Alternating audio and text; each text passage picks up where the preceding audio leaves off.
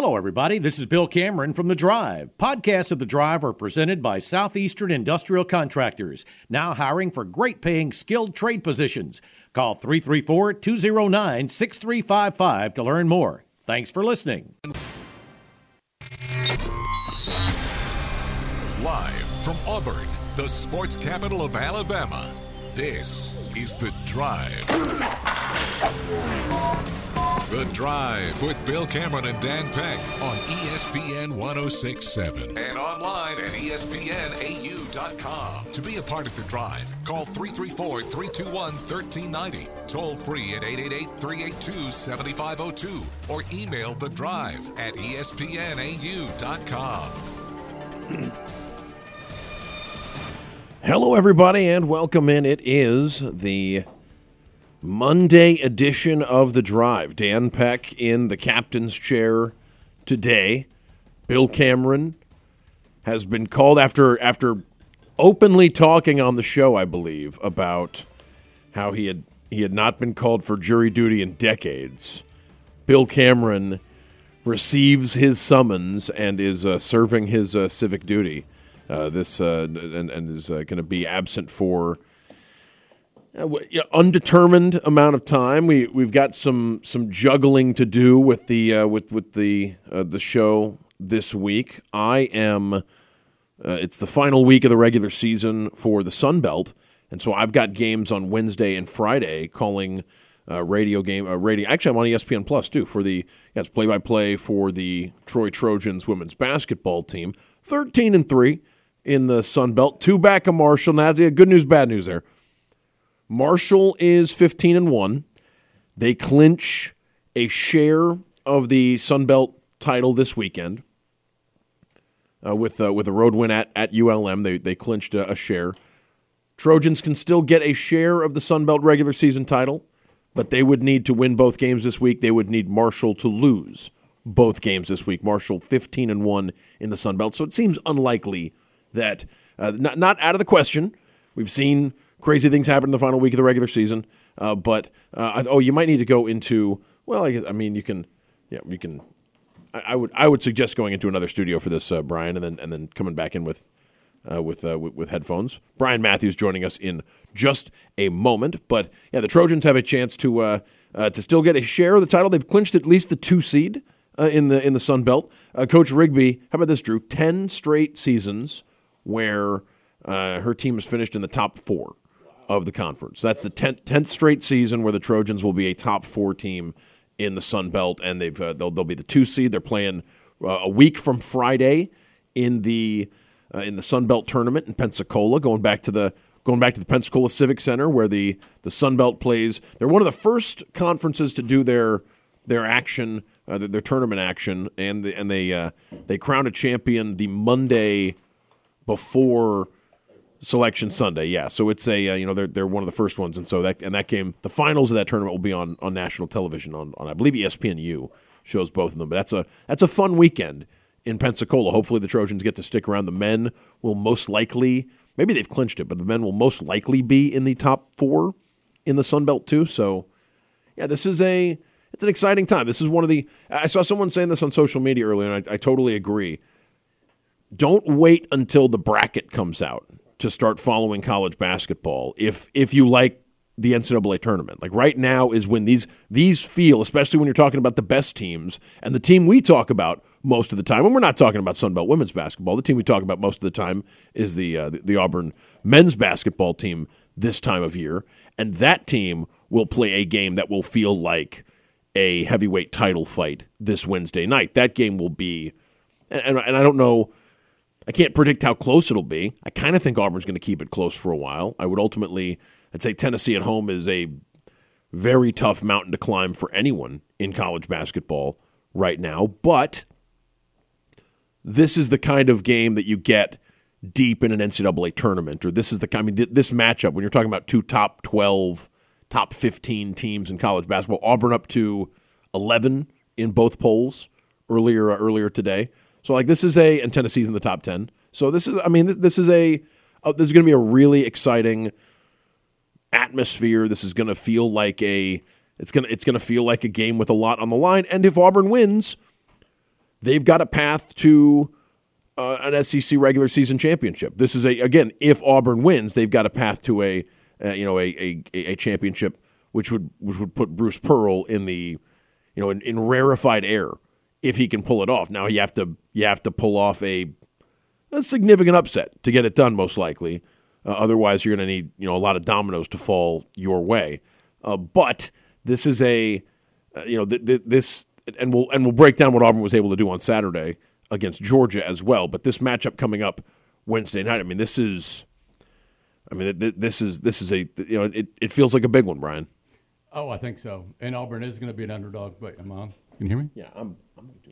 And um, I, I, do, um, but I do think Auburn has a chance. From what I saw against Georgia, the way this team stepped up without Jaylin, the way Chad Baker Mazara stepped up, and uh, Chaney Johnson stepped up, and Aden Holloway finally found his three-point stroke. You know, I, I, just I just feel like that's a really good sign for this team. Now, Tennessee's a really good team. Even Auburn at its best may still lose, but I think they've got a chance. And then if you look at it, you know, even after that game, right? If if they lose, uh, they might not be able to win the SEC or, or win a share of it, but their next three games are games they're going to be favored in, maybe heavily favored in them.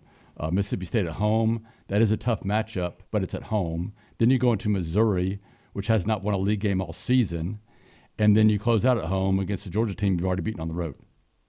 Uh, yeah, and I think that there is. I mean, there's a path to a regular season title if you win this game in oh, Knoxville. Yeah. I mean, if it, you win it, yes. If you if you lose, like I said, you need a lot of things to, to, go yeah. your way. But but the, I mean, seeing Alabama this weekend, uh, really struggled to stop Kentucky in any capacity. Yeah. Two 58 plus point halves for the Wildcats. They play Tennessee um, on the weekend, so, and they, and right. they go to and they go to Gainesville yep. as well. And that's a Florida team that's rounding into form towards the end of the season. So I think no, there's a, there's a lot there's a lot of basketball still to be played. But Auburn, I thought that that's a team that really, again, to, to keep the boxing metaphors going. Although Tex got mad at me last week for hmm. mixing metaphors in, in sports because I, I referred to a pitch count when we talked about a an injured basketball player. It's fun to mix, meta, mix metaphors. I yeah, think. it is. It, but but uh, you know, I also I also talked about storming the field. Although, how about how about storming the court suddenly becoming a very big story? And I, I want to say I am I am the Grinch on storming the court. I want I want it out of the sport. I think there's going to be a tragedy, and we need to get it out before a tragedy happens. I think that way. I feel that way about field storming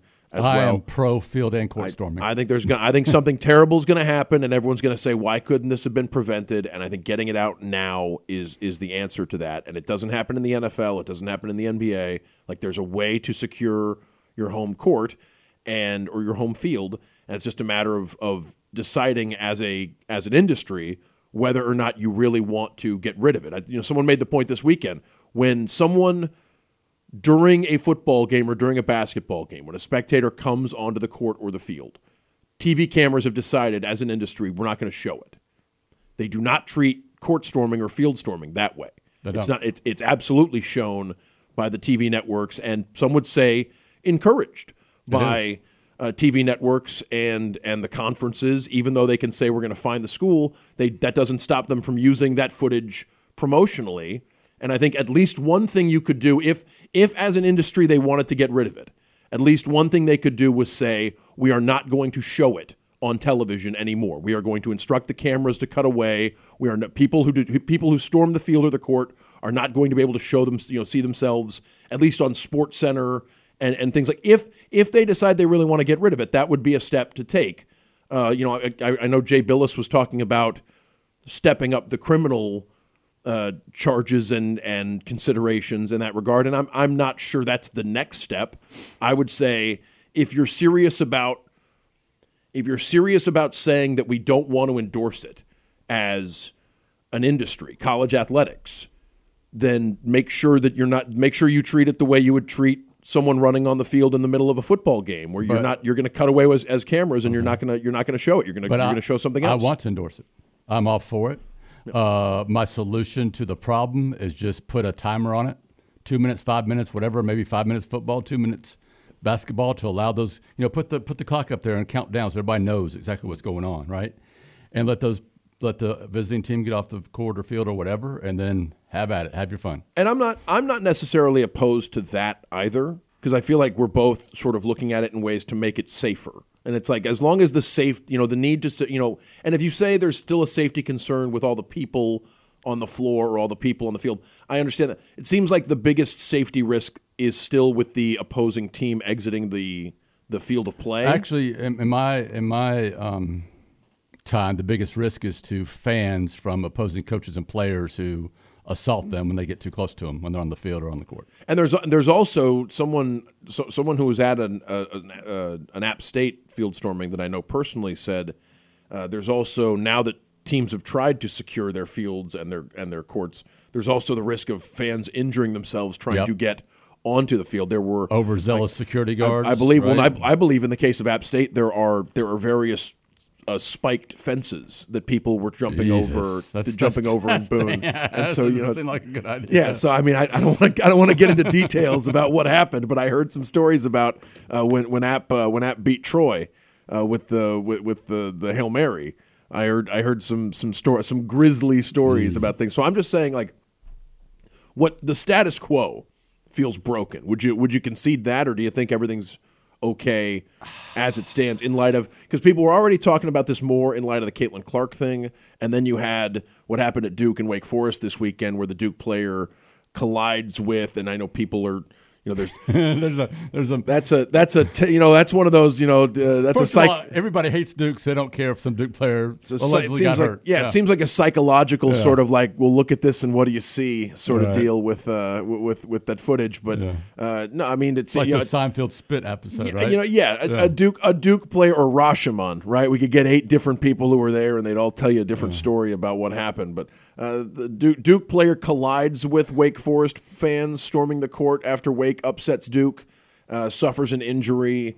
Uh, it seems like a you know th- there there have been even people who even Auburn uh, would point to we were we were very close. I know people who were at this one when Arkansas beat Auburn uh, in in Fayetteville and and there was a court storming after that, and there was a near skirmish just at the end of the game. Like there was a you know it was narrowly uh, narrowly avoided a, a, a really ugly scene, and so I, I can sort of it seems like even if you want to take the Clemson route, where it's like okay, it's understood that fans are coming onto the court to celebrate wins or win, you know wins or losses. It's just a matter of how much time do you want to give the like whatever whatever sort of solution. Uh, you know, I, I just I do I, I think that as it, as it stands now, you know, some something bad, something, you know, and, and people would say something bad has already happened.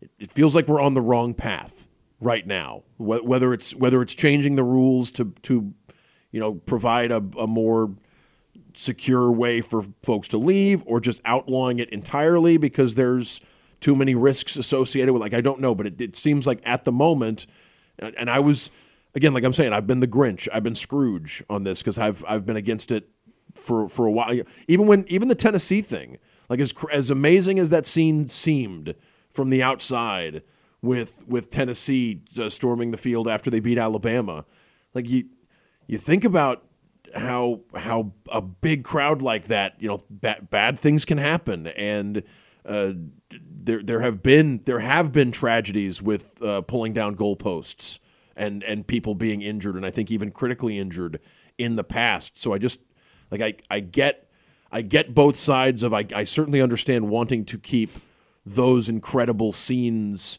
alive somehow, uh, but the you know I, I don't think it's worth the the cost of of someone maybe being you know permanently injured or, or killed or something, and I think that's that's on the table at least with some of these. Uh, some of some of some of the scenes we've seen, especially with court storming, right? Because of the you know, it feels like with field storming, there's a little bit more room for, even though there's as many people as there are with a football team, there's there's a little more room to you know, wiggle room or you know whatever you want to say. With court storming, some of these can be Immediate. immediate and very uh, very narrow as far as the kind of you know how much room we're talking. So I just uh, I, I think uh, yeah the Duke thing was a reminder, and you had uh, the Duke coach after the game saying you know he would he would support uh, measures to to get court storming out of the of the industry entirely. I don't I you know. It, I don't. I don't know. I haven't seen an update on the injury to the Duke player. Uh, so you know, maybe maybe we'll find out more. You know, uh, what, what a what a nightmare it would be if he's out for the season or something, right? Because of a collision that happens after a after a basketball game. But uh, it would, uh, yeah. It, se- it seems like you know we're we're moving towards you know, I'm, I'm thinking we're moving towards more and more people saying some, something more serious has to be done to at the very least make it safer for the, the people on the on the floor and maybe maybe maybe it's maybe it's an outdated tradition entirely Yeah, we'll see. Yeah. But, yeah. three three four th- you know and, and it don't, doesn't seem like the financial penalties are stopping like SEC teams and things right like it's not I mean I just think that's a big waste of time. isn't it? Like I don't, and, and I'm not, and I'm.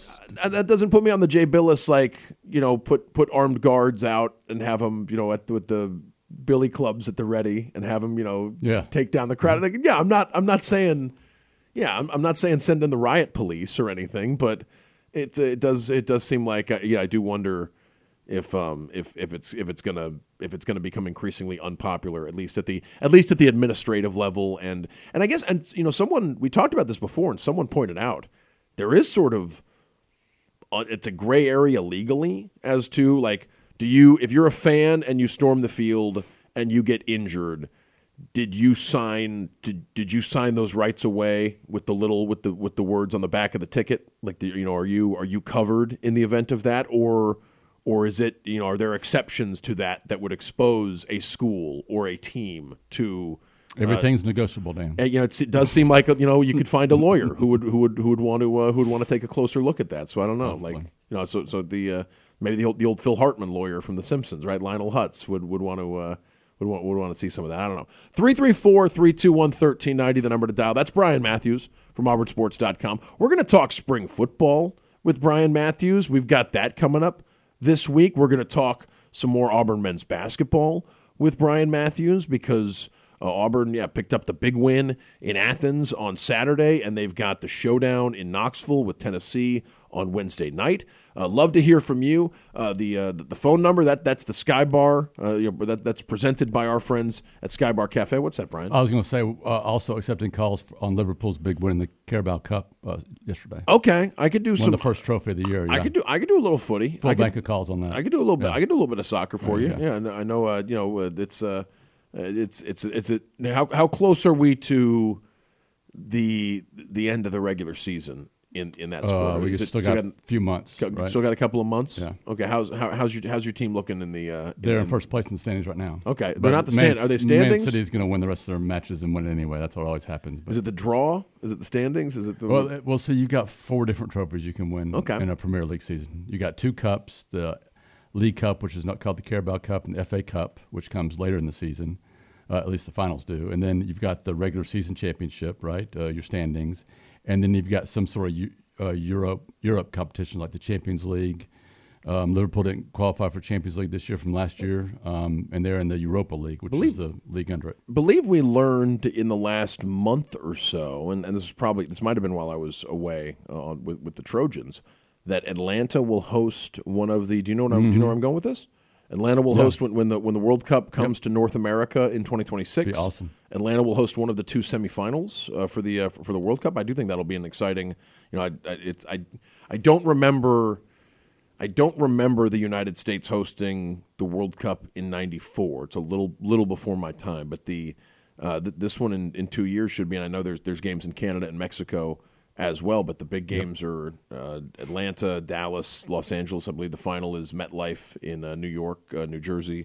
Uh, so yeah, it should be should should be a really exciting. That's the summer of 2026, the next uh, the next World Cup, and uh, and that's I believe the United States automatically qualifies no matter what happens between now and uh, between now and the the summer of, of 2026 as feels, yeah, as, It- as the host. yeah, it feels like there's more Americans playing um, European football than ever right now. So I would guess or estimate that they'll have a pretty decent team this year. Yeah, what, I mean a- that year. What, well, yeah, should, should no matter no matter who the participants are, they're deep in the uh, tournament too. I think it'll be electric that uh, uh, that summer. 334-321-1390. That's the uh, Drive Hotline presented by Skybar. 334-564-1840. The Drive Text Box presented by Southeastern Industrial Contractors.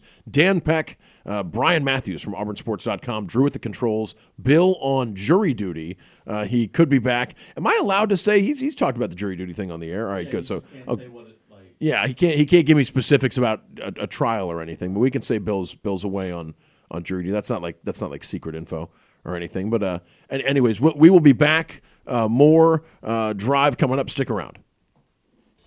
Conservative Justice Sarah Stewart. With Bill Cameron and Dan Peck on ESPN 1067 and online at ESPNAU.com. To be a part of the drive, call 334 321 1390. Toll free at 888 382 7502 or email the drive at ESPNAU.com.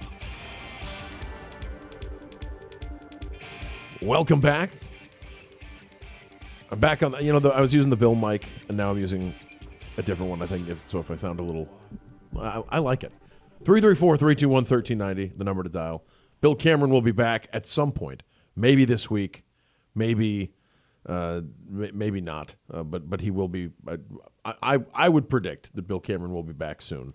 Uh, in the meantime, we got Bryan Matthews from AuburnSports.com in the house. We will preview spring football that's starting up uh, for Auburn tomorrow in anticipation of A Day, which is April 6th. The transfer portal window opens just about a week, a little more than a week after uh, A Day.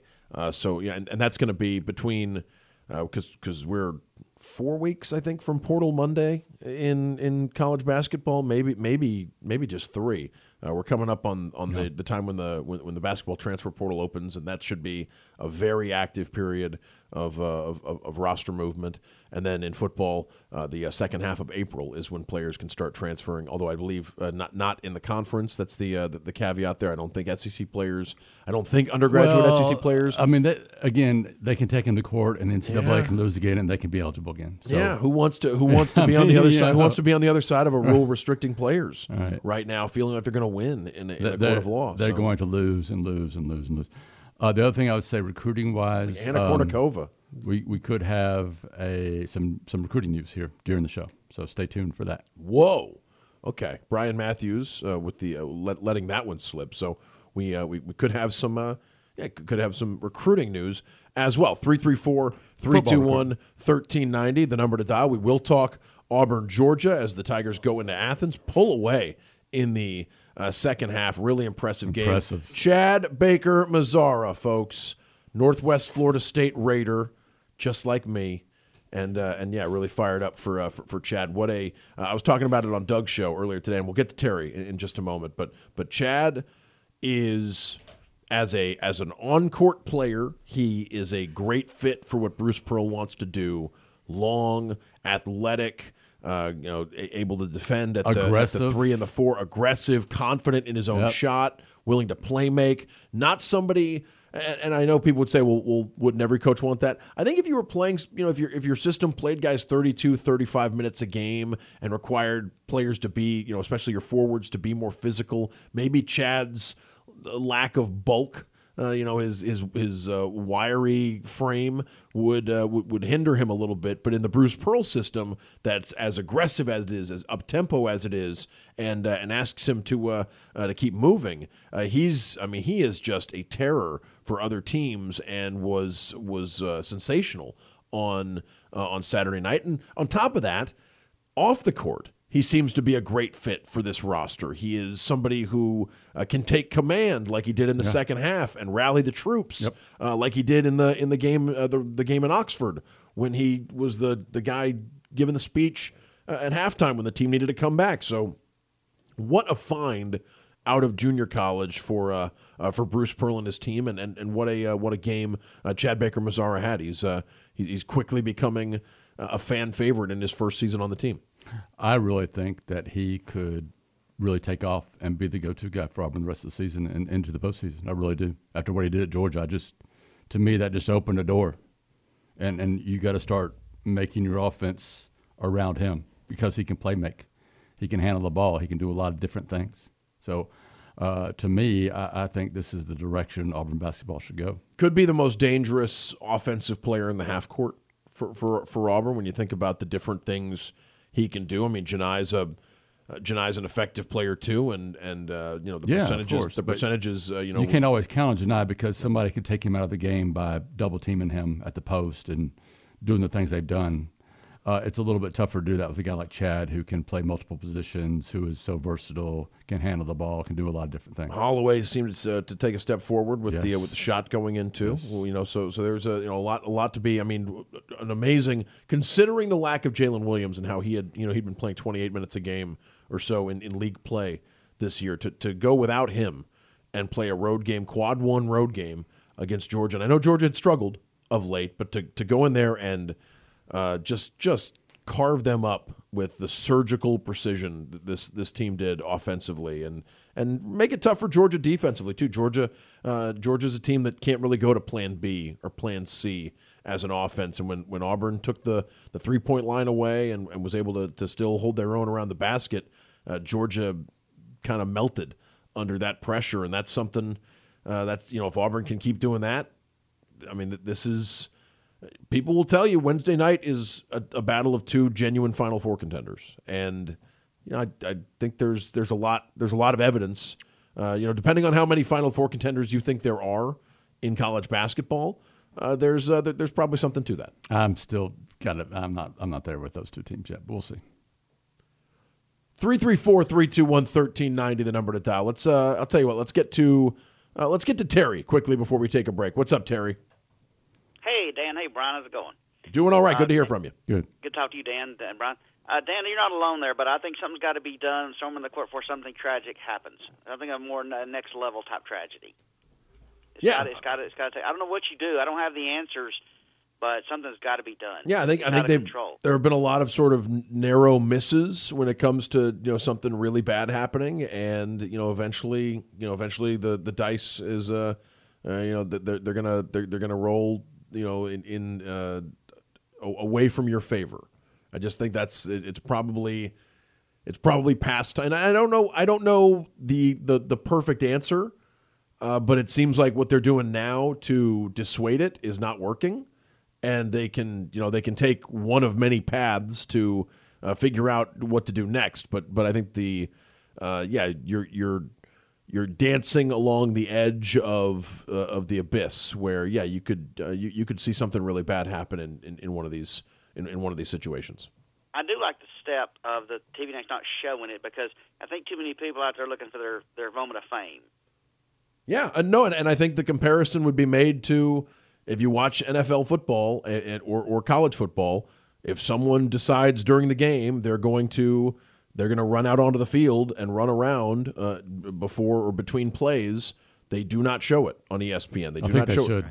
They, they don't show it, but that, they, they they don't show it because they don't want more people to do it and they, they don't want to encourage the thing is, to do it.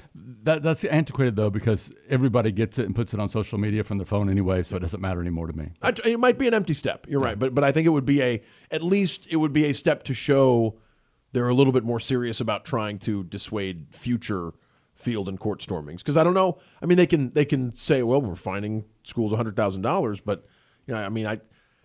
I mean, the, the notion that Tennessee was fined for that Alabama uh, field storming, and then it was used all over ESPN and the SEC network, and you know the SEC, you know, would use it to uh, to to show what kind of atmosphere you have at SEC football games. Feels like uh, double talk, right? It feels like they're they want the yeah, uh, yeah having your cake and eating it too. That's college football or college sports right now is all double talk. Well, I'm right? afraid it's out of control, and it, they've let it get out of control, and it's kind of where I see the NIL stuff headed.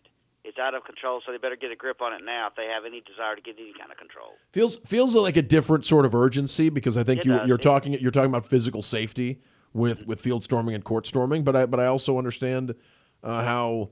Uh, yeah, I mean, it, it, with with NIL, it feels. I mean, that I don't I don't totally understand the Virginia and Tennessee uh, lawsuit, except that the NCAA was, lost again, right? it does there, seem there like are, there is yeah. no control on NIL, which I, I know everybody Down thinks for the count That's in- a, that a bad thing, but basically, it's just saying it's a free market. In other words, Yeah, basically, college sports is semi-pro now, whether Sure. people like to hear that or Sure. not. But that's not going to be here for long because NIL era is going to be a short one, and we're moving to employing these mm-hmm. athletes here soon. Right. Guys, you have a good day. Appreciate it, Terry. John, hang on. We will get to you when we come back. We're going to take a break. You are listening to the Monday edition of The Drive. 321 1390. Toll free at 888 382 7502 or email us at the drive at espnau.com. Welcome back in. The Monday edition of The Drive. Dan Peck in the studio with Bryan Matthews from auburnsports.com. Love to hear from you. 334 321 1390, the number to dial. We will uh, get to John, who's been hanging on. We're, we will talk some uh, some spring football. Many many uh, storylines to uh, to follow between now and A Day, and certainly following A Day as uh, as the the transfer portal reopens. And Auburn introduces some new pieces to the team this summer as well. Some some of the guys they've signed are, are still uh, Yeah. Most of their- them already enrolled, though. yeah, most of them have already enrolled, but some of them are still enjoying their senior year. So we'll uh, uh, let, let, let's uh, let's get to John, who, who's hanging on. What's up, John? Hey, good afternoon. I was just going to ask uh, Bryan. Uh, y'all may have already covered this, but a recap, a quick recap of the uh, baseball uh, series uh, over the weekend. Uh, are we do, do we look like we're going to have a competitive team when it comes to the SEC this year? Yeah, I think that was a very successful trip for Auburn to Jacksonville. You know, I thought they um, played really well in, in the opening, went over Iowa, um, and, and got really a great performance out of, out of the bullpen.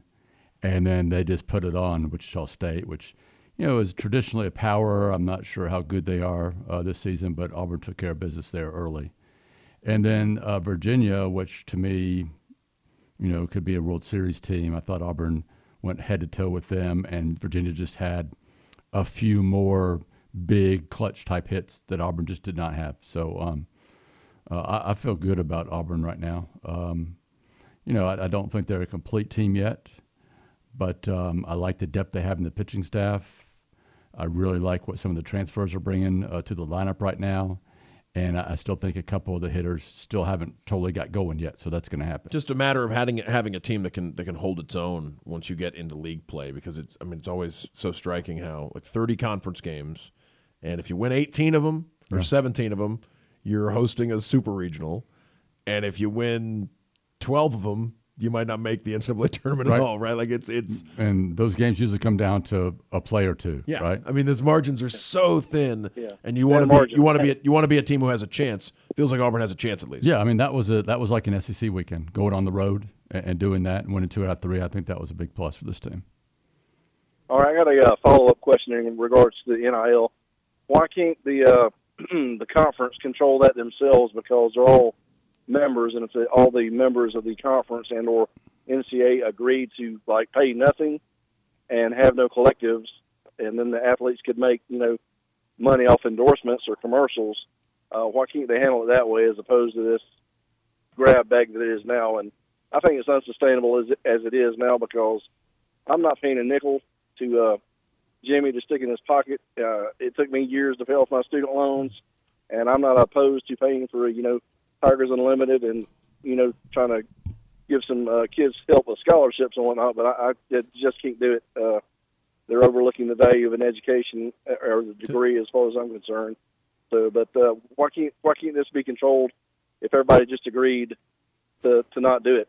Well, it probably wouldn't stand up in court, but if the SEC was to limit uh, NILs, then you know those players might go to the Big Ten or somewhere else where they get more money, right? Yeah, it's keep it's it's an arms race, right? It's keeping up with the Joneses in the in the industry, and, and you know, I, I guess where I where I differ from you, John, is like I I hate the idea of college sports, especially football and men's basketball, coming down to, all right, well, this kid wants to go to school A, but school B. You know, offered hundred thousand dollars or something, so he's going to pick school B instead of school A or, or something like. I like I hate that. It feel that feels different to me. I make this point all the time, but that feels so different to me than a college football player or a college basketball player or a college gymnast becoming so famous from performing on the field that they get to be in a Dr Pepper commercial or they get to be in a uh, a, a Gatorade commercial or a car commercial or something like they, they feel like different things and, and what what to, to me if there's a if there's a solution to NIL and again I, I don't know but but I I would always sort of think that like the the money that college athletes, especially football and men's basketball players, like if, if there's extra revenue beyond the scholarships that they've earned through their work, to me it should be coming from the media deal. It should be coming from the television deal that the conference has signed with ESPN or with or with Fox or whatever deal. I mean that's that's how it's done in the professional leagues is the revenue from the media is split nearly 50-50 between management and the and, and the and the salaries of the players. That may be coming here in the next and, couple years. and to me, that's where and, and that's and that's not asking rank and file fans to crowd fund the the labor force. That's taking the money from the TV network that's that's paying the rights to, and that and that is something that feels fundamentally different than even if you think about the 70s or the 80s in college athletics. I don't know what the size of the media rights deals were for college athletics in the 70s or the 80s. I'm not sure CBS was paying tens of millions, hundreds of millions of dollars to broadcast football games back then. I think the deals were a little bit uh, a, little bit smaller and, and had not exploded with the advent of cable television and and and companies. Yeah, two games a week. Yeah, I mean it, it seemed it seemed a little bit different, and now that you have every game available on demand and tens of millions of dollars being paid to every school in a conference, like if you're if you're looking for somewhere for for for college athletes' salaries to be coming from, that feels like a much more appropriate place than than asking asking folks to to to pay some extra money out of their own pockets. I, I agree, but also there's no court that's going to say that uh, they're going to force Auburn or Georgia or whoever to pay an athlete to come to school to play football when they're getting an education for free. Except you got the pressure from other schools that will do it. So let's, if it was self-policed, hmm. you know, they could probably handle it. But nobody's going to bite the bullet and and do that for the sake of winning at all costs. Yeah, I've, I've always wondered if I've always wondered if we're ending up with student athletes being employees of the conference. You know the the you know whatever whatever conference the member institution is a part of, and and sort of receiving a, a salary, uh, and if and if that's through because the conference handles the media rights deal in, in most of these cases too. If that if that salary comes largely from you know whatever whatever broadcast partner is willing to pay uh, for the rights to the league, like that, I don't know that that feels that feels more sustainable and that feels more appropriate than than the current climate in in college athletics when it comes to how how folks are being compensated. And at this point, how close are you to completely divorcing uh, athletics from academics? Because if you have unlimited transfers, you're not uh, getting the transfer credit. So, I mean, if that, if it comes down to that, where it's uh, the athlete, the athletics has nothing to do with the academia of it, I'll probably be done with it. Uh, that. That just won't be. It's still, sports. you know what? I, I still think and this could this could implode, but it still seems like the the the attention, the airtime you get as a as a as a college, if your football team has a sudden Boise State esque run, or if your men's basketball team has a Cinderella run through the tournament, the amount that can raise awareness of your school is worth a lot of the money. To, to me, that's always when people talk about oh, the athletic department lost X amount of dollars per year at this school. It's like, well, they, I mean, it's it's it's an investment in in it's almost like a marketing investment, isn't it? Like you're you're you're spending this money, and and yeah, it would be great if the athletic department turned a profit just based on on ticket sales and media rights and things, but but think about when you have a when you have a huge season in football or when you have a huge season in men's basketball, uh, what that could do for applications, what that could yeah, do well, for. I mean, yeah, Nick Saban definitely definitely proved that at Alabama. Sure, uh, Alabama's enrollment like what, doubled over the course of his tenure. What that could do for boosters who you know weren't going to donate money until a marquee program started winning on the field. Like to me, it's like I, I uh, you know, I think that it's it's going to be you know it's going to be more mercenary than ever before under the current uh, under the current way. But there's still I think schools are still going to be chasing that. Oh, but but what if we you know what what will it do if we make the Sweet 16? Like imagine imagine what that would do for enrollment if we uh, if, if we get into the Sweet 16. I think I, I think I think that could be there as long as there's a as there's the kind of demand we have in, in, in college sports. John, great stuff. Really appreciate it. We're going to take a break. We're going to be back with more. You're listening to the Monday edition of The Drive. Crooked Joe Biden is trying to. Tech on ESPN 1067. Online at ESPNAU.com. To be a part of the drive, call 334 321 1390.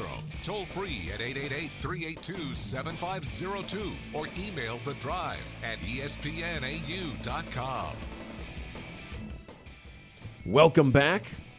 The Monday edition of The Drive. Final segment of our number one. Dan Peck in the studio.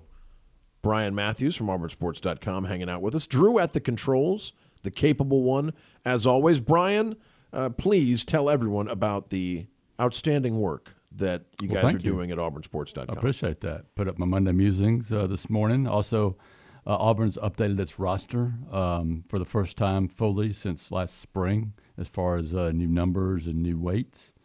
So I, I did this thing where I, I, I compare the one a year ago to this one and who put on weight, who changed numbers, all that kind of stuff. That's there. I saw what was it Too Tall and, and, and Bobby Jamison, right? A couple of a couple of guys that a are bunch of pounds, and both of them needed to, right? Now you think Too Tall is going to be a little bit quicker now, right? And and got a year under his belt, so he's going to be uh, probably a better pass uh, protector there at right tackle. You got Too Tall as a starting right tackle right now, right? As we as we oh, yeah. practice tomorrow, yeah, absolutely. me too. I think that's set in stone. One of the one of the safer bets Yes. on the offense, yeah. Yeah, and then, you know, Auburn needs help on the defensive line. And if somebody like Bobby Jamison Travis uh, can step up and, and be a guy there, uh, that would be huge during spring. And then Auburn signed. Auburn signed a tackle too, right? They uh they there was the They signed uh, Trill Carter and Gage Keys out of the um, portal. Uh, I think Trill is more of a nose guard, but he's he's one of those smaller, like in stature, six foot, quick guys uh, to play there. So I, I don't know exactly how they're going to use him. And then they've got three true freshman defensive linemen who you know can play D tackle. Malik Blocton's probably D tackle, and, and Amaris and um, uh, Well, I was thinking I was thinking of the guy from didn't Auburn sign a Mississippi State uh, transfer? yeah, Percy Lewis left tackle. Percy Yes. Lewis is going to be Yeah. here, and, he, and we're, we're thinking we're thinking Percy Lewis uh, at Left left, uh, Dillon Wade left guard, maybe Dillon Wade sliding over and- Yes. and playing some guard. I don't know if he's at left guard, right guard, but definitely playing guard. Connor uh, Connor's there at center. has put on some, some pounds up to around 290. Yep. Uh, you, you got a clubhouse leader there at right guard, maybe uh, Uh, I think that's the big battle. That's the big spring battle. You got Jaden Muskrat, you got um, Jeremiah Wright still. Jeremiah? Wright back, and you got some younger guys like Dylan Cinda maybe coming up and pushing too. We'll see. They like Tate Johnson, uh, somebody somebody we've seen we- we've seen some as, Yep. as well. So I mean, Could play they- center or guard. Yep. Yep. No, that- that's that's going to be yeah, a couple couple of play. I still, and it's cliche to pick quarterback. I still think quarterback is the place where, and I'm I'm not I'm not dismissing Holden or Walker or Hank from uh, fr- from being able to make a push to be the starter. I, I just it seems to me that the big choice that Hugh Freeze and his coaching staff have to make is, and, and this spring is is their opportunity to say, all right, we've we've changed some other things.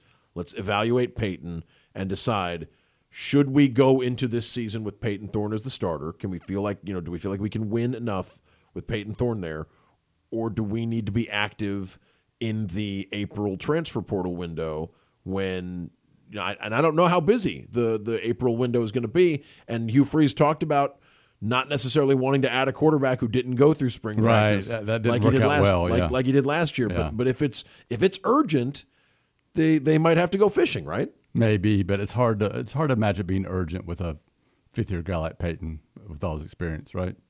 I mean, you know what you're getting in him, and you think you're going to get better from him because you're going to have better pieces around him. It's amazing to me how the mood seemed to change after the bowl game about this. Yeah, I mean, I when you, understand it. When I you went from, yeah. from the Iron Bowl to the bowl game, there was absolutely the belief, uh, you know, and, and I think widely held that Auburn did not need to make. Uh, did, did not need to be active in adding a veteran from the portal to come in and compete with Payton Thorne or try to unseat Payton Thorne. They, they needed to focus on improving the roster elsewhere and giving Payton a full off season as the starting quarterback to uh, to, to to be more comfortable in 2024. And then, especially with people who went to the bowl game, it seemed like there was a belief coming back. I remember. I mean, this was Yeah, and I don't mean I don't, I don't mean to, I don't mean to, to talk about him while he's not here. Drew, that was absolutely true of Bill, right? Like felt like Bill was Bill was uh, preaching patience with Payton Thorne. Came back from the bowl game saying, you know, let, Oh, I've flipped like five or six times. Sure. I, I'm, I'm the first one to admit it. It's just, it's just, you know, I mean, I've been covering college football for 25 years, following it for much longer than that, and it's just, um, Who do you It's tough. believe of Walker, of Walker, Holden, and Hank, the most serious threat to unseat Payton Thorne as the starter in the spring is? definitely Hank by far. I, I, I Holden may may again surprise everybody, but I just don't think he's a part of this right now, based on what I've seen. And it just seems like it's a big gamble to go with someone who hasn't played, you know, hasn't hasn't started a college football game when you go into year two uh, as as Hugh Freeze. But if he's if he's the best guy, if he's undeniable, uh, you know, Hugh Freeze has Hugh Freeze has pulled the plug on quarterbacks before and made and made the change. So I think if it's if it's if if Auburn does if Auburn stands pat and Auburn goes with Payton Thorne as QB one, Hank Brown as QB two, if that's how it shakes out, there will be there will be pressure early on Payton Thorne to produce, Right. or or Hugh Freeze and his coaching staff may decide uh, to, uh, to to to take a really serious look at what else they have on the depth You chart. got the first, I think the first five games at home. Is that right? I believe that's right. So even if it's Payton Thorne, Hank Brown, you've got a chance if, if Payton's struggling or average or whatever to bring Hank along And I and not put the pressure on him. And it, you know, if you name Hank Brown the starter after spring, you're likely going to lose Payton, right? He, he might as well just I, I would transfer think out. I would think that's probably true. Payton Thorne also, as a graduate transfer, could, could go wherever he wants and, and start immediately if, if that if that option uh, if he if he decides to avail himself of that option. I believe Oklahoma is one of those first five home games. Uh, Yeah, as- that's the as- fifth one. Yeah, that's the, that's that's yeah. the will be a, a monster game later on this year. 334-321-1390, the number to dial. Dan Peck, Bryan Matthews from AuburnSports.com in the studio. Drew at the controls. We'll be back with our number two. You are listening to The Drive. Auction.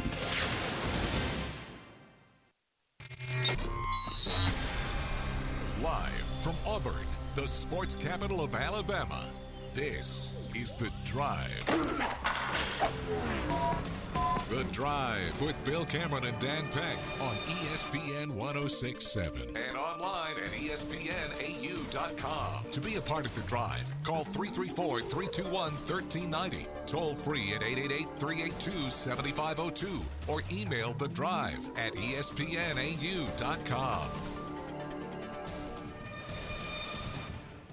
Welcome back. The Monday edition of The Drive. Dan Peck in the studio. Bryan Matthews Got some breaking news. AuburnSports.com with the breaking news alert. we will talk about that in just a moment. Drew is, uh, is at the controls doing a great job as per usual. Love to hear from you. 334 321 1390, the number to dial. That number presented by our friends at Skybar. 334 564 1840, the drive text box presented by our friends at Southeastern Industrial Contractors. They also sponsor the podcast, available however you listen to podcasts. Go to your favorite podcasting platform, search for The Drive with Bill Cameron, or go to espnau.com and use the uh, podcast center. Bryan Matthews from auburnsports.com. You've got uh, breaking news. There's beeping and booping going on because because it's uh, because uh, we, we've got a we- we've got a, a, a, a piece of news that just just hit the wire. Auburn has picked up its ninth commitment for the 25 class from Devin Williams, cornerback from Buford, Georgia. That is a powerhouse school over there in Georgia, which uh, produces a ton of uh, top SEC caliber, Big Ten caliber athletes. That uh, a lot of them go on to the NFL too. Uh, he is the number 11 cornerback in the country. 5'11, I think he's around 170 or so. Wasn't the uh, correct me if I'm wrong when Auburn had a uh, it was either the weekend before signing day uh, last year or a big junior day when it felt like there was a very large presence from Buford, uh, like multiple you know mul- multiple players. I believe maybe some coaches made that trip as well. And we heard about like Auburn was going to really focus on trying to build something of a pipeline. Yeah. that was that was an early that was an early priority for Hugh Freeze. Well, that's uh, the with- five star safety. I, f- I can't remember his name off the top of my head, but he ended up signing with Georgia. Uh, Florida State and Auburn were uh, right there with it. But yes, He was the player. He was the player who I believe said that he received an eye-popping deal in the NIL space. Right. I think that was the same player who who had uh, who had, had said that there Mm-hmm. was something about like a, a two million dollar or three million dollar per year offer had been. Uh, had been waved in front of his face by one of the other schools that he that he didn't choose. So yeah, it's a uh, uh, to to pick up a uh, De- Devin Williams, not the closer for the Brewers, a different a different Devin Williams. So there is some baseball news uh, in the in the major league. I mean, we get closer to the start of Major League Baseball season. Mets are a disaster. Uh, could lose uh, could, could could lose could lose 110 games and uh, and and probably need to trade uh, probably need to trade uh, uh, Alonso uh, for for whatever they can get for him uh, right now and and, and uh, start the uh, start the rebuild a little bit early on. But, but yeah, Be- and Bellinger, let's take, uh, is he? It was he was he was he was he was there last year, right? Yeah, yeah. He's he's sticking with the uh, uh, sticking with the Cubs. Uh, but but uh, uh, yeah, so so love to hear from you 334-321-1390. But yeah, Auburn picking up a uh, uh, picking up a, a big uh, big commitment for the is it twenty five? 25 class. Class The- 25? The ninth commitment in that class. Auburn is well on its way to signing that top five class, which is Hugh Freeze's um, goal for year two. and this the next uh, six months or so between now and the start of the season vitally important for recruiting class of 25 uh, You want to have 20 plus commitments by the time we get to August. and where are we now Nine. So there, okay. So there's and and you, you want to hold on to the nine that you've got. Yeah, right I mean they're well on their way to it, right? Okay. It, it really picks up in into May and June when you start having those official visits, right? And a lot of kids start making those their final decision before the start of their senior season. Talking with Bryan Matthews from AuburnSports.com here on the uh, on the Monday edition of the Drive. Auburn picking up the big win in Athens uh, against uh, the Bulldogs on Saturday night.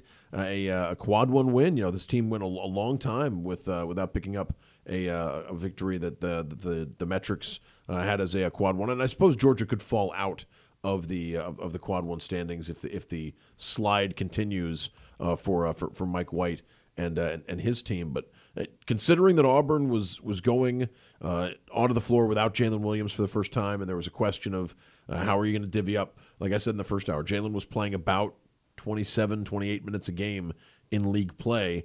I don't think Auburn really wanted to extend Johni Broome more than the 26, 27 he already plays. The question then became how do you how do you divvy up 27 minutes or so for for Jaylin Williams elsewhere. I thought more of them would go to Chris Moore, and I wouldn't rule that out moving forward. I, th- I think that if he, uh, th- I think the, the question is, can you play? You don't want to play Chris Moore and Chaney Johnson together. I think that probably leaves you a little bit too shorthanded offensively and, and doesn't give you enough range at the three and the four. So it feels more like if if as long as Jaylin's out, Chris Moore could be the backup to Chaney Johnson. You could see. You know, I'm, I'm thinking more minutes for Chad. He, he was already playing 21 22. That could go up to closer to 30. More minutes for Chaney. Uh, he was at 14 or 15. That could maybe move up in, into the 20s. Maybe another minute, you know, maybe another couple of minutes for Dylan. Uh, Chaney played 26 minutes against. that's what I mean. It- Chaney went up from from 14 per Yeah. game to, to 26. Uh, Dylan played more minutes than I believe that. I think he's averaging right around 10 or 11, and Dylan played a little more than that against uh, against Georgia because they felt Yeah. like they could play Dylan at the five and move Johni Mm-hmm. over to the four. So no, I mean there there are different roster combinations you could go with, but seeing Chad Baker Mazara play the way he did uh, had to be really uh, reassuring uh, for an Auburn team that wondered where was some of the because Not that Jaylin Williams hasn't. Jaylin Williams has been an effective defensive player this year, but Auburn's defense has not taken a big hit when Jaylin Williams goes to the bench this season. Auburn's offense had struggled to replicate Jaylin Williams' production when Jaylin Williams wasn't on the floor. For Auburn's offense to look the way they did against Georgia without Jaylin Williams has to be, uh, yeah, it had to be really uh, you know, reassuring for a coaching staff that you know I, I'm sure they were wondering how is this going to look without one of our one of our key veterans uh, in in the lineup. I, I, I just think it's like they opened a door and you can't close it now, right? Uh, you know, Chad Baker Mazara right now is your starting three from here on out, and to me, he is your go-to guy. He is the guy the offense works around. Yes, you're going to feed it to Johni in the post and get him involved. Of course you are, uh, but he is the guy that's the difference maker. and that would that would make the offense I think somewhat reminiscent of towards the end of the 2020 season. And it's so when you think about the 2020 postseason being canceled like that Auburn team was rounding into form. It was. they demolished Tennessee on the road the last game of that season. And a lot of what was working for that Auburn team was was uh, involving Samir. Like it was the way it was the way the offense sort of ran through Samir, and I do wonder if if an offense running through Chad Baker in the half court, like if, if that's something that we'll see more of uh, with with that, you know even even when Johni, even when Jaylin comes back, what are you hearing on? Uh, and you, you can you can speculate if you want to. I my my understanding from folks I talked to about Jaylin would be uh, they they would love for him to play before the conference tournament. Yeah, like uh, that last that last yeah. week, right? Like you know if, if they can, you know they're not going to rush it. They're not going to uh, you know try to get him before he's ready. But that that was it at Missouri Georgia at home, Georgia at home. at Missouri and Georgia at home are Yep, the final two two, games yep. of So- the season. So you know, maybe set that as your goal, and then if anything happens before then, be really pleasantly surprised. But uh, I would think um, probably Georgia at home would be the most likely. What do you make of how the point guards were utilized against Georgia? Holloway played uh, significantly. Holloway got the start, uh, played significantly more minutes than uh, than Trey. I do wonder. uh, as you know, if if the rotation shortens, if Bruce starts to lean on his starters more than, than he has so far this season, uh, will the point guard split continue to be sort of even, or will someone start to pull ahead in the, in this final month or so? Not sure on that one. I mean, Aden was a starter to begin the season for a reason, and we saw that finally at Georgia, right? When he's making those threes, that opens a, a lot of stuff up and makes Auburn much tougher to defend, right? Um, and and Trey really hasn't been a. I thought he would. I thought Trey would would make more threes. I thought he'd be more of a scoring option. Bigger, bigger SEC guards can give Trey pressure. We we Yeah. saw it, and it's not it's not his fault.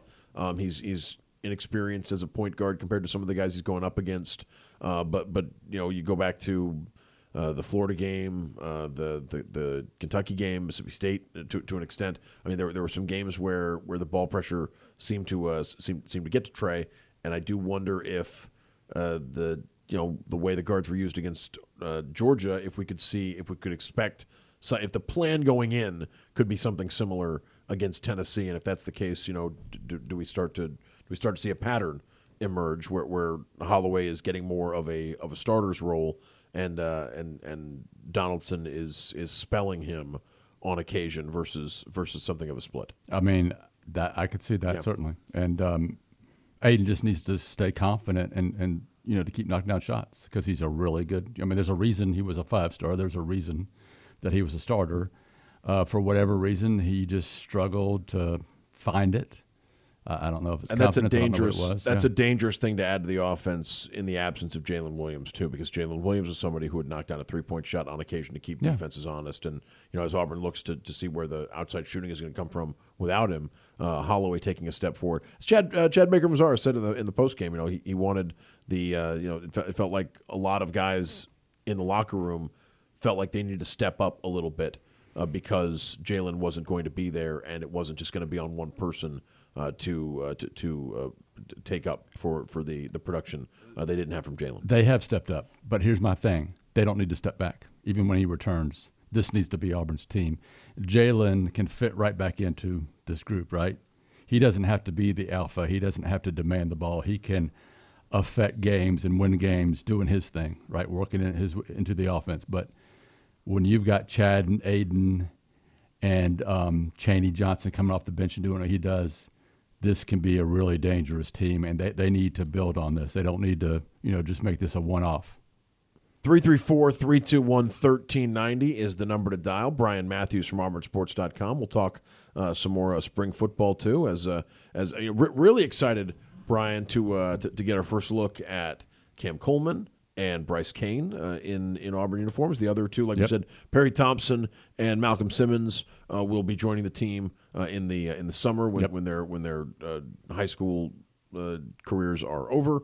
Uh, but Auburn is adding uh, two very highly regarded freshmen, Plus uh, two transfers, plus- Robert Lewis and Sam Jackson. and I yeah, Sam Jackson to me, I remember how explosive he looked as the quarterback Yeah, when we were getting ball, getting right. ready to uh, getting ready to, to, to play Cal. Uh, the thought that, that Auburn could be adding somebody like that, uh, and, and you know it's it's a it's a dice roll when you're talking about Right. someone switching positions from quarterback to receiver. Uh, but the thought that uh, the thought that someone like uh, Sam Jackson could, and, and he might have some chemistry with Payton Thorne because they were high school teammates. Like I, I think it could be. He certainly seems from from where we're sitting, like he certainly seems to have the explosion as a runner to, uh, to to fit in in some role on the offense. And I'm. And you know, and you might be tempted to use a trick play or two with a guy like that. If, you know, Yeah. considering how much he Sure. uh, considering how much he played quarterback, so or even run the ball with him, right? I mean, you could, you might you might try the uh, you know the, the, with Robbie Ashford has moved on. Uh, Hugh Freeze likes to run the ball with the quarterback. Like I, I think that's a it's a really shrewd, interesting pickup, and I and I hope it uh I, I hope it hits uh hits jackpot. well, I wouldn't be surprised if Cam Coleman and Robert Lewis were starters coming out of spring. Maybe he won't officially announce it that way, but you know we'll know. Um, and to me, Sam Jackson was worth the risk. If he doesn't pan out, okay, you know he's got a chance to come come to SEC school and you know experience all those things. And if he does, he could be a really explosive athlete, a guy that's a matchup issue on offense who could play, you know, maybe that slot position. Who's back from last year? Is it is it uh is it Coymore?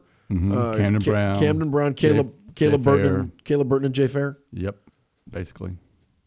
I think that's it, right? Isn't I, I think those are the four scholarship receivers that are back from uh, from, from from last year's team Yep. because there was so much attrition. Because you think there was so much attrition between the bowl game, between the end of the season and the bowl game that Auburn went in with uh, a limited group of receivers into that bowl game who hadn't played uh, too much football on the season. Now that yeah, now down to, to just the uh, the four because one of them I think one of them was. Uh, uh, either shorter or or Hollywood, but it was one of the one of the group of five transfers that had uh, that, that had come in. So it was it's a limited group, and, and I think there there should be there should be a, a role for any of those four guys if they if if they show that they really need to be out there.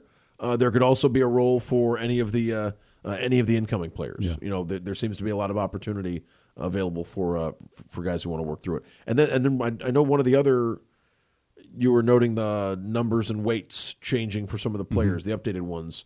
Micah Riley seems to be somebody who has earned some fans. In Put on his, some weight, yeah. Put on some weight, and maybe maybe in anticipation of a uh, of, a of, of a larger role. Yeah, it's tough for him right now. It's been tough for a couple of years just because you've had these veteran tight ends, right?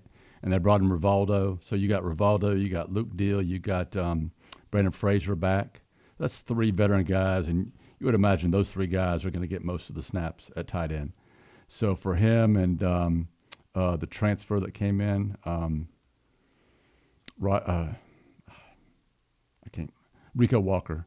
Um, you know, it might be they're just going to have to do what they can do, you know, this season. This but is next prob- year. this is probably the last season of Rivaldo and Yeah, Frazier, all of 'em. and yeah, Yeah. and, and Deal as, as college football Yeah. players. So it might might still be a year away. Although you know, I, I think Hugh Freeze is other is, is somebody who he's gonna like if you if you if you impress out there as a target for quarterbacks, you'll find your way onto the field. Yeah, that's true, and so you never know. But um, even if they, if even if they're not big contributors this year, uh, they're in line to be starters or co-starters uh, for 2025. 334 321 1390, the number to dial. Dan Peck, Brian Matthews from AuburnSports.com.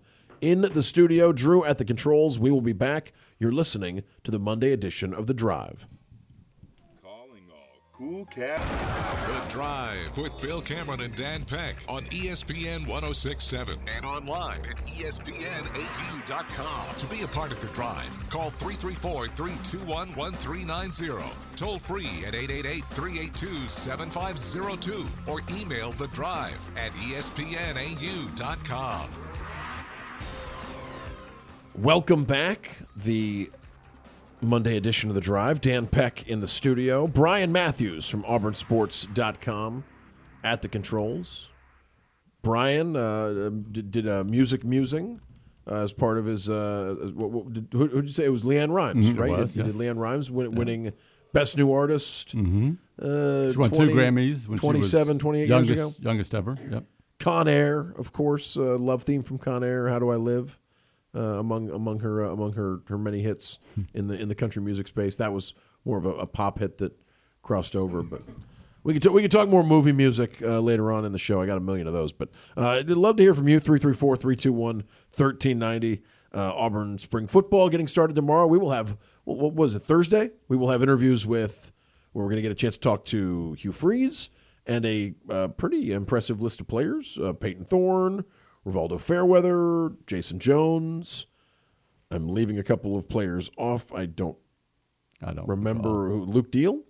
Maybe I want I want to say Luke Deal was on that list. I apologize. Probably. I apologize. He's a listener, so I apologize if uh, if, if I left uh, Luke Deal off that. Uh, Asante Deal, Fairweather, Jason Jones, Payton Thorne. Okay, so I got everybody but Asante. Yep. Sorry about that, Asante. He, and he was uh, he, he was uh, uh, so so good on on, on Tiger Tiger Take. yes. So Yeah. yeah, so so we will, and you know might have might have him back. You never know. Also got uh, uh, Tiger Takes baseball news coming up pretty uh, pretty soon. Just just wait and uh, wait wait and see on that one. Uh, three three four three two one thirteen ninety the number to dial. And uh, let's get to the uh, uh, to, to the uh, the phone line presented by our friends at Sky Bar. And uh, Pat is on the line. What's up, Pat? Hey guys, how are y'all? Do, doing all right. Good to hear from you. Yeah. Hey Brian, I want to tell you, man, I, I couldn't agree with you more on everything you said today.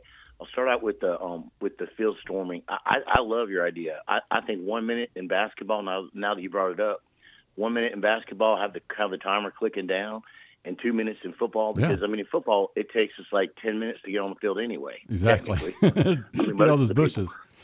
Yeah, I mean it's it's it's it's a murder road trying to go over those bushes, but but no, but I do I do I do think it needs to stay. I just think you're right. Let let's give them one minute to shake the hands and walk off the field, and the and our players can stick around if they want to. I think that's just a great idea.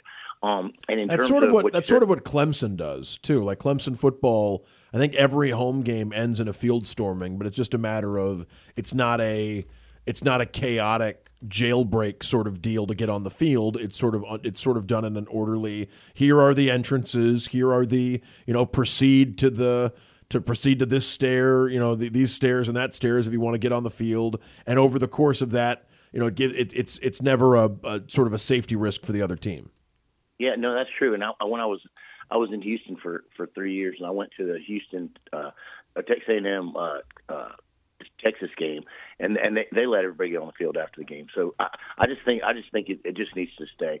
Um, when it, when it's concerning uh, the the the um Chad Chad's Chad's one of my favorite players, and I I saw it coming. He he makes some of the greatest passes this year. Um, just passes that, that most people don't even think about making. He makes them, and we got a lot of guys that try to make passes, but they're just not not great at doing it. They they it's in their mind, but they just can't. Yeah. Their brain and their and their body can't make the play quick enough or, or right. But he he seems to make the best passes. And then Chaney, I I talked to him and I told him I said, man, you when you you are big enough, strong enough, you you do not need to ever be held back. And I've been waiting for him to pop. And I agree with you. I think that we do not need to go back to what we did. I, I was kind of hoping it would happen. I mean, I think last year our two guys that were that were like you know should have been guys that got better. They just kind of never never appeared. And maybe this was perfect for us that they Yeah. they just happened to have their chance and, and stuck it. But I think Yeah. we don't need to go back to where we were. We need to phase out. We need to we need to phase we, instead of phasing out people. Technically, we just need to phase uh, Jaylin back in, but don't take them back down to where they were because they are contributing. Yep. They are contributing big time. I don't know. Uh, I don't know how much soccer uh, Chad Baker Mazara played uh, growing up, but I know I've seen the clips on social media of him kicking the ball uh, from the Yeah. three point line uh, in, into the into the goal, and he has the vision of of somebody who like I, I've I've you, uh, Brian. We've encountered this before.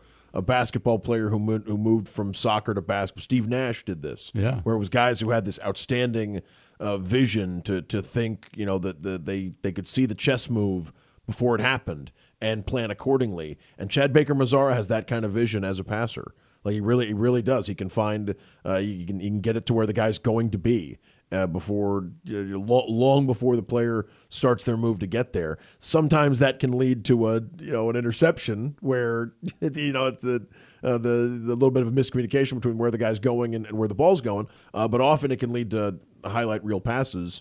And uh, and you're right. It, it- he's uh, he's very confident in every aspect of his game, including his ability to play make. Yeah, well, no, I think it's it's kind of. I was hoping it would happen earlier, but but you know, because I just felt like they just needed more playing time. In my mind, they they you know they get out there and they only get a couple of chances, and then if it doesn't work out, then they just go back to the bench. I was hoping it didn't happen the same way it happened last year. I think that's what happened with the one guy we had. Um, that was supposed to be a five. Earlier in this, you know, even before the Jaylin Williams injury, I thought that we were going to get to a point where Bruce was going to identify five or six players who needed to play 29, 30, 32 minutes in must win games. And Chad Baker Mazara is certainly on that list, right? Like if, if Yeah. when, when Auburn shortens the rotation and gets to, and we'll see what what healthy Jaylin looks like. But I would think that Johni, you know, if, if Auburn were playing a Sweet 16 game, uh, you know, or, or a game to get to the Sweet 16 uh, very soon, Johni would be playing 30 to 33 minutes in that game, and Chad Baker Mazara is probably playing 30 to 33 minutes in that game. I would think Denver Jones is playing 30 plus minutes in a game like that. Jaylin Williams, if healthy, would have been on that list. Uh, if not, you know, that opens up minutes for more minutes for Dylan and more minutes for Chaney and more minutes for Chris Moore uh, and, and different different combinations. Uh, but Chad has absolutely earned his place on the list of guys that, uh, he, he he usually needs to be out there now that the games are getting more important.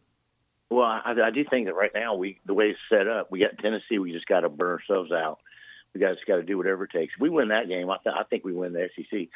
Personally, uh, we, or at least tie it because Yeah. I mean I don't. I think Alabama's losing to Florida. I mean I think that's that's there's no way they're going to beat Florida at home. There's two. There's Florida. two very tough games. You know, if Alabama goes, if Alabama goes two and zero at home against Tennessee and at Florida, they will most likely win They'll at earn it, least yeah. at least a share, if not win the league outright. And they'll probably deserve to. You know, if you win those two games, you know, at Florida and, and Tennessee at home uh, in in in, uh, in a back to back situation. But but no, I, I don't know. Based, I mean, and not not to be a prisoner of the moment, but certainly the Alabama team that I just saw get uh, deep fried uh, in Rupp Arena, like that team, that team's not going to go two and zero in in those two games, and it's a matter of you know th- then you're talking about a path being open to the winner of Wednesday night's game, Auburn or Tennessee, uh, getting getting a share of the SEC title.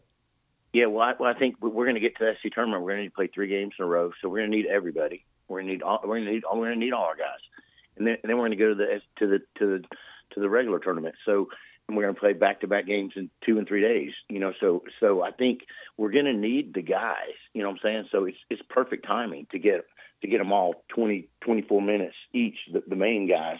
And I think I think that we needed those two guys to become better players, so they're not just coming in and buying minutes. And They're the depth doing damage. And the depth is going to make it to where you didn't have to be playing some of these starters 30, 30 plus minutes every Yep, single yep. game. You know, they, they will That's be. right, I mean, right, the, the NBA, right. the, the buzzword is load management, and, and the NBA load management is when you just rest guys for entire games.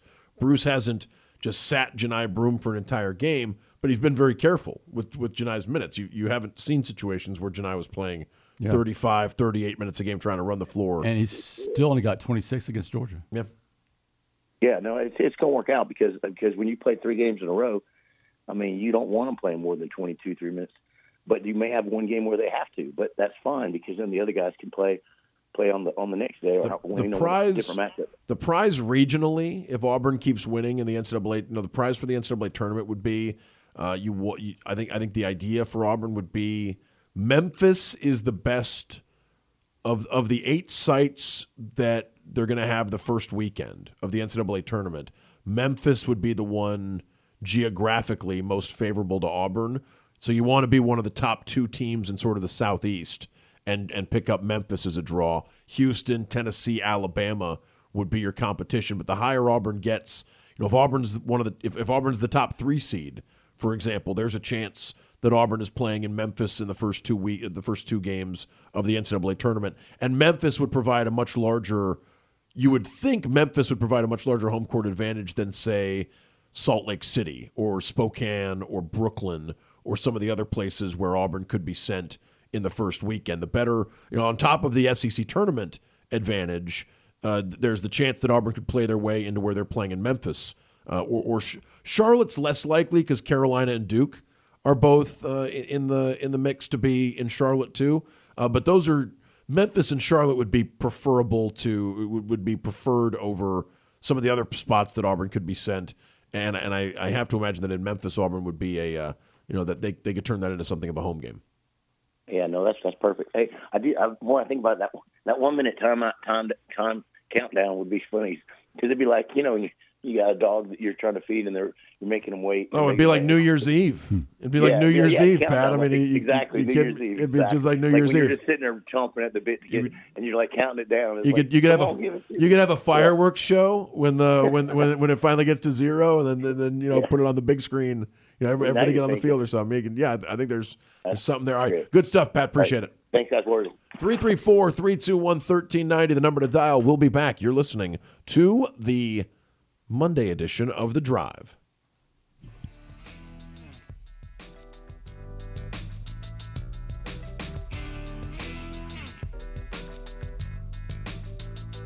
With Bill Cameron and Dan Peck on ESPN 1067 and online at ESPNAU.com.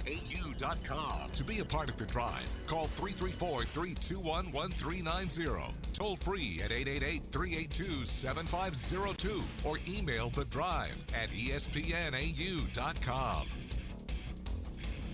Welcome back. Monday edition of The Drive. Dan Peck in the studio. Brian Matthews from AuburnSports.com hanging out with us. Drew at the controls, doing his usual outstanding job. Love to hear from you, 334 321 1390. I should mention, uh, well, that that's the, the drive hotline presented by our friends at Skybar Cafe. Uh, Orthopedic Clinic, uh, sponsor of our number two, uh, your go to center for orthopedic care with locations in Auburn and Opelika on the web at orthoclinic.com. Big shout out to the Orthopedic Clinic as always. And uh, you can uh, you can text us 334-564-1840 on the drive text box. That's presented by Southeastern Industrial Contractors. Uh, some scheduling notes. We might not have a show Wednesday. We might not have a show Friday. I've got a Troy game. Bill is out with jury duty this week. Uh, we've got other things going on at the radio station. Uh, so there's a chance that you may just have ESPN network programming on Wednesday and or Friday. If that happens, do not be alarmed. The drive will be back soon in short order. Uh, is, is- there, there is, yeah, there's, it's, it- it's just a temporary, uh, a temporary preemption if that's what happens. If Bill is available, I think there will be a show on Wednesday and there will be a show on Friday. Uh, but, but it's a matter of uh, whether or not uh, that that happens. Right now, we don't know. Uh, so at the moment, I would say uh, brace yourself for no show Wednesday and no show on uh, Friday. Uh, we will have a show tomorrow, uh, and we will have a show on Thursday. Tuesday, we will be previewing the uh, Auburn uh, Tennessee game uh, up in Knoxville on Wednesday night. Uh, we'll also be talking about the first day of spring practice, and then Thursday we'll be recapping that uh, that, that game between Auburn and Tennessee. Yes, and, that- and we've also got uh, and we've also got some players that we're going to talk to on Thursday uh, dur- during this first week of Auburn uh, spring practice. So yeah, so okay, how about this? Outside of well, we'll get we'll get to Mitch, and then I've got a question for you about uh, spring All right. practice, uh, Brian Matthews. Let's get to um, our buddy Mitch down on the Florida Panhandle in the eight five zero. What's up, Mitch? Hey guys, uh, uh, we're only we're less than two weeks away from daylight savings time. How do y'all feel about that? I know Bill Thrilled. doesn't like it. Thrilled. I love no, it. Bill. It needs Bill doesn't. Bill doesn't daylight like savings. the. Bill doesn't like Fall the, back. Yeah, the period Right. between. Oh, okay. Bill doesn't like the period between October and and March right. when when the when the, the daylight is reduced. I think Bill does, especially now retired Bill. I think is really going to like, uh, you know, the the there's still being some daylight out there when the show's over. Right. Uh, got a couple things. Um, uh, baseball uh, uh, for you, Dan. Uh, I was listening to the Virginia game, and I guess in the seventh inning, uh, Ike Irish hit a, a, a screamer, and it went off the pitcher somewhere and landed in right, right field. right Yeah. field or something.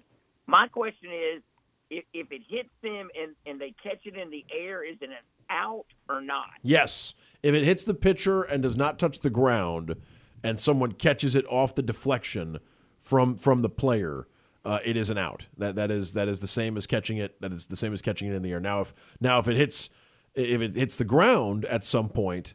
Um, and then and then deflects off of the player uh, that you know or or hits the player deflects off the player hits the ground uh, that that's that's a live ball that needs to be uh, you know but but no if if yeah if they'd caught it if they'd caught it off the uh, off the, off the the deflection that that's uh, uh that that is uh that, that's that's an out Okay, so like so like if he just for you know defensive purposes put his glove up and it hit his glove and ricocheted up in the air and somebody caught it, it'd be an out. But if it hit the ground, then hit him and ricocheted off, they would actually have to throw it to first. Yeah, correct That's right.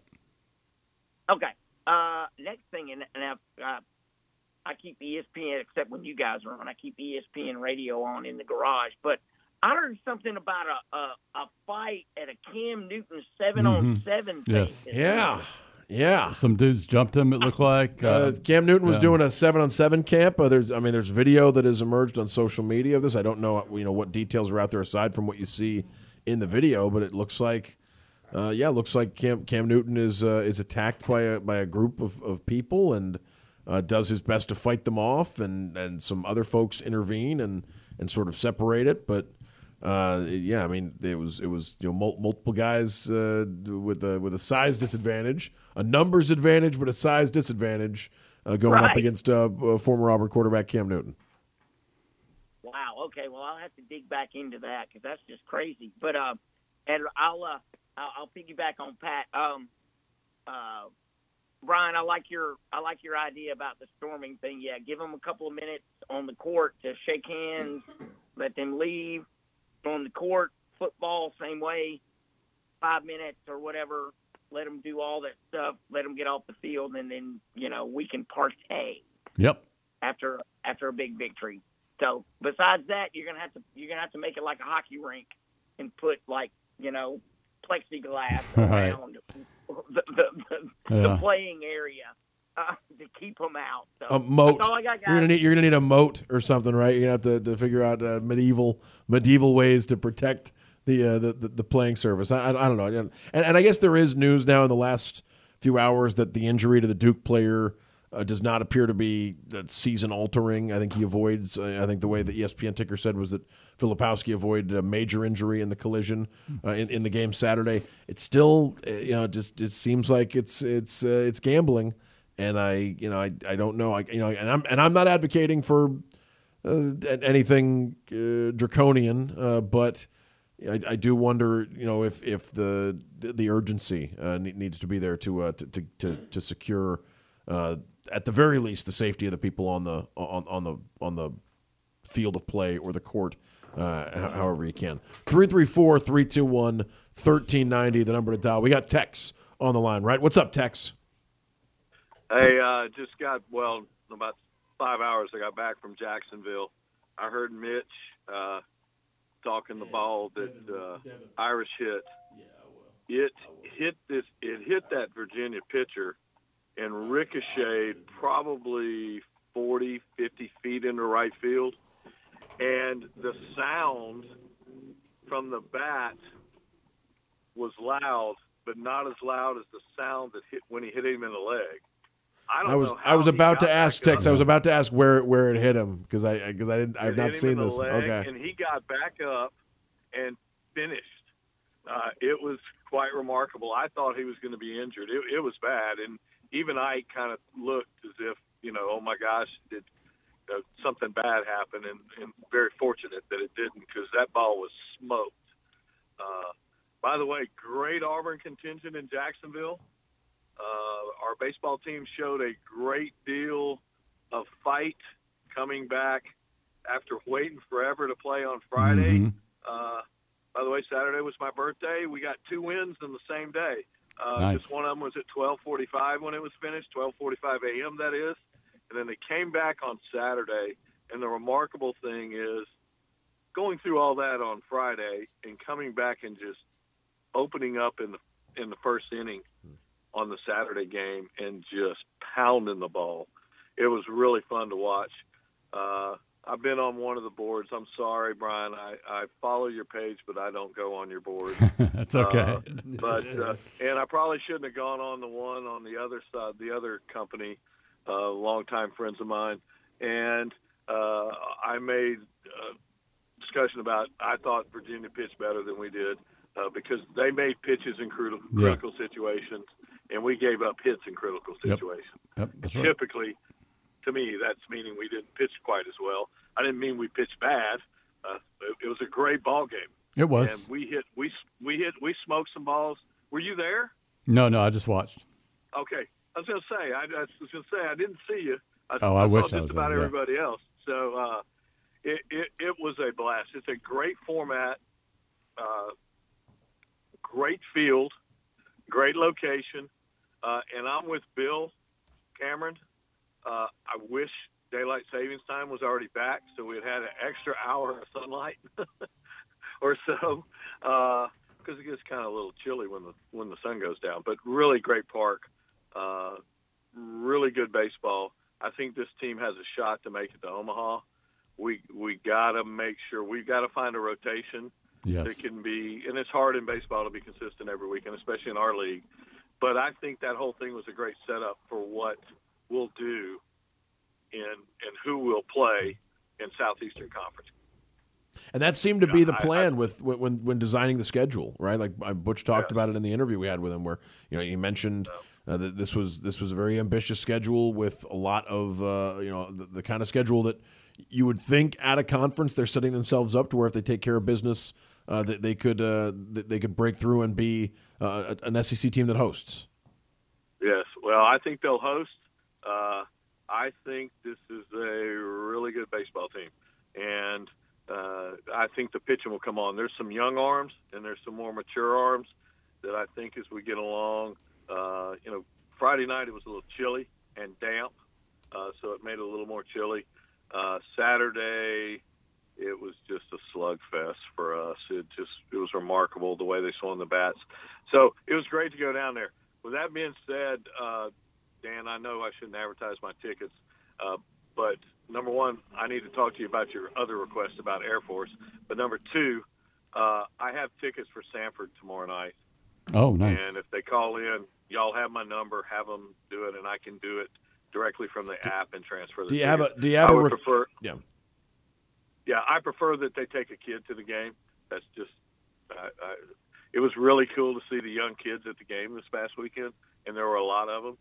So uh, I, I enjoy letting kids get exposed to that. Yeah, well, you know, honor honor system here, but if you're somebody who doesn't get to go to a lot of Auburn games and you can go to the midweek game and you want to take uh, you want to take a kid and and a kid you know, all right, don't- it's not just some random.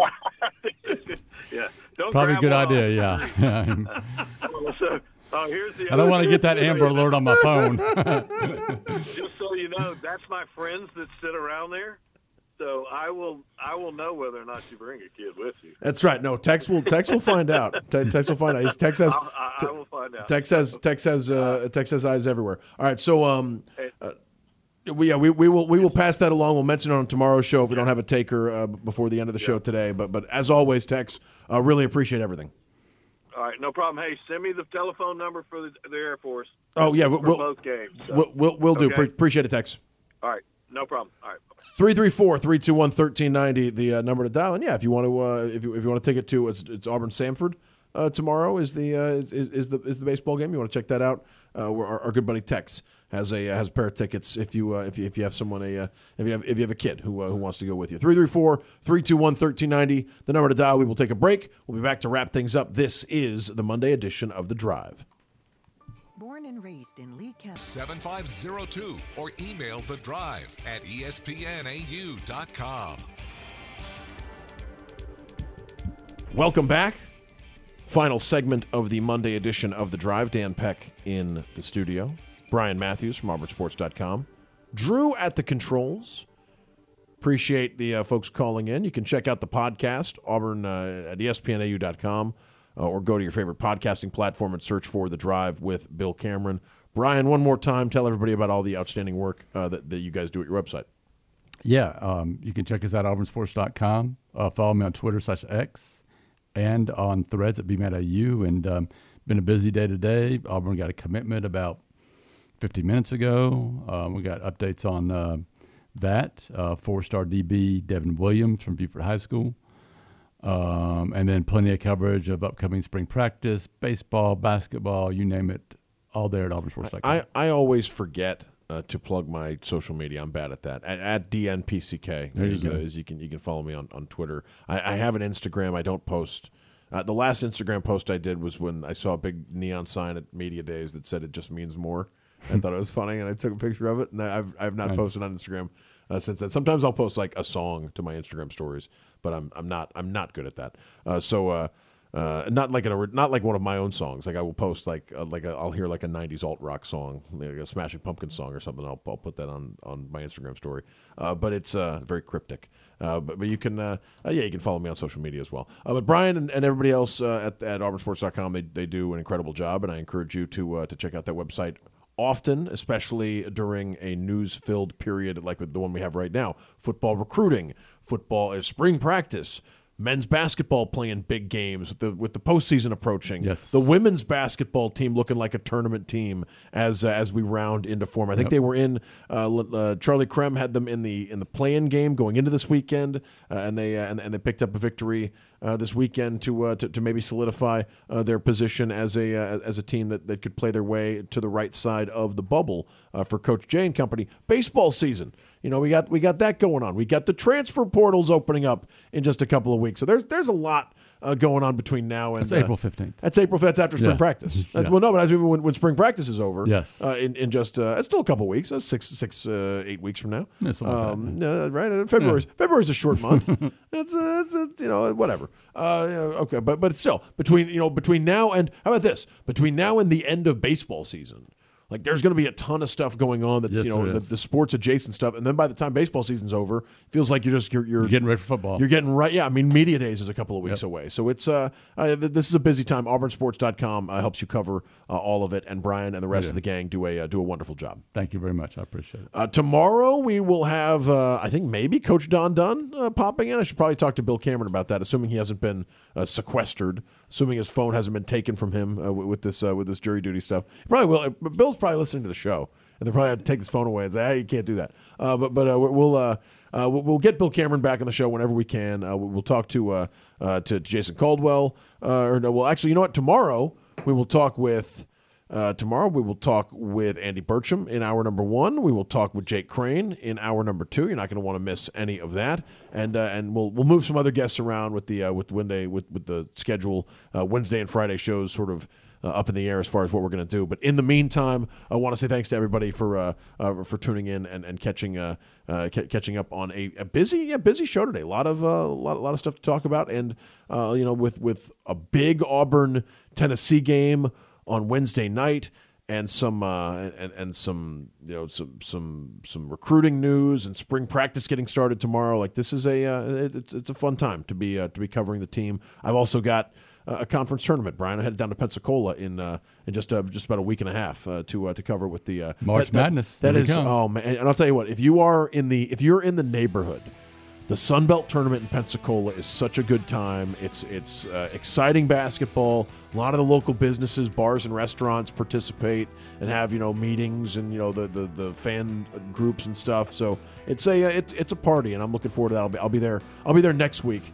Uh, we're also uh, me, me and some of the beat writers, uh, some of the nerdier ones, are going to go check out some pro wrestling in uh, in Atlanta uh, next week as well. Uh, the All Elite Wrestling coming to uh, the Gas South in Duluth. All right, so more drive tomorrow uh, for Drew at the controls, for Bryan Matthews. This is Dan Peck. Thank you so much for joining us. Good night.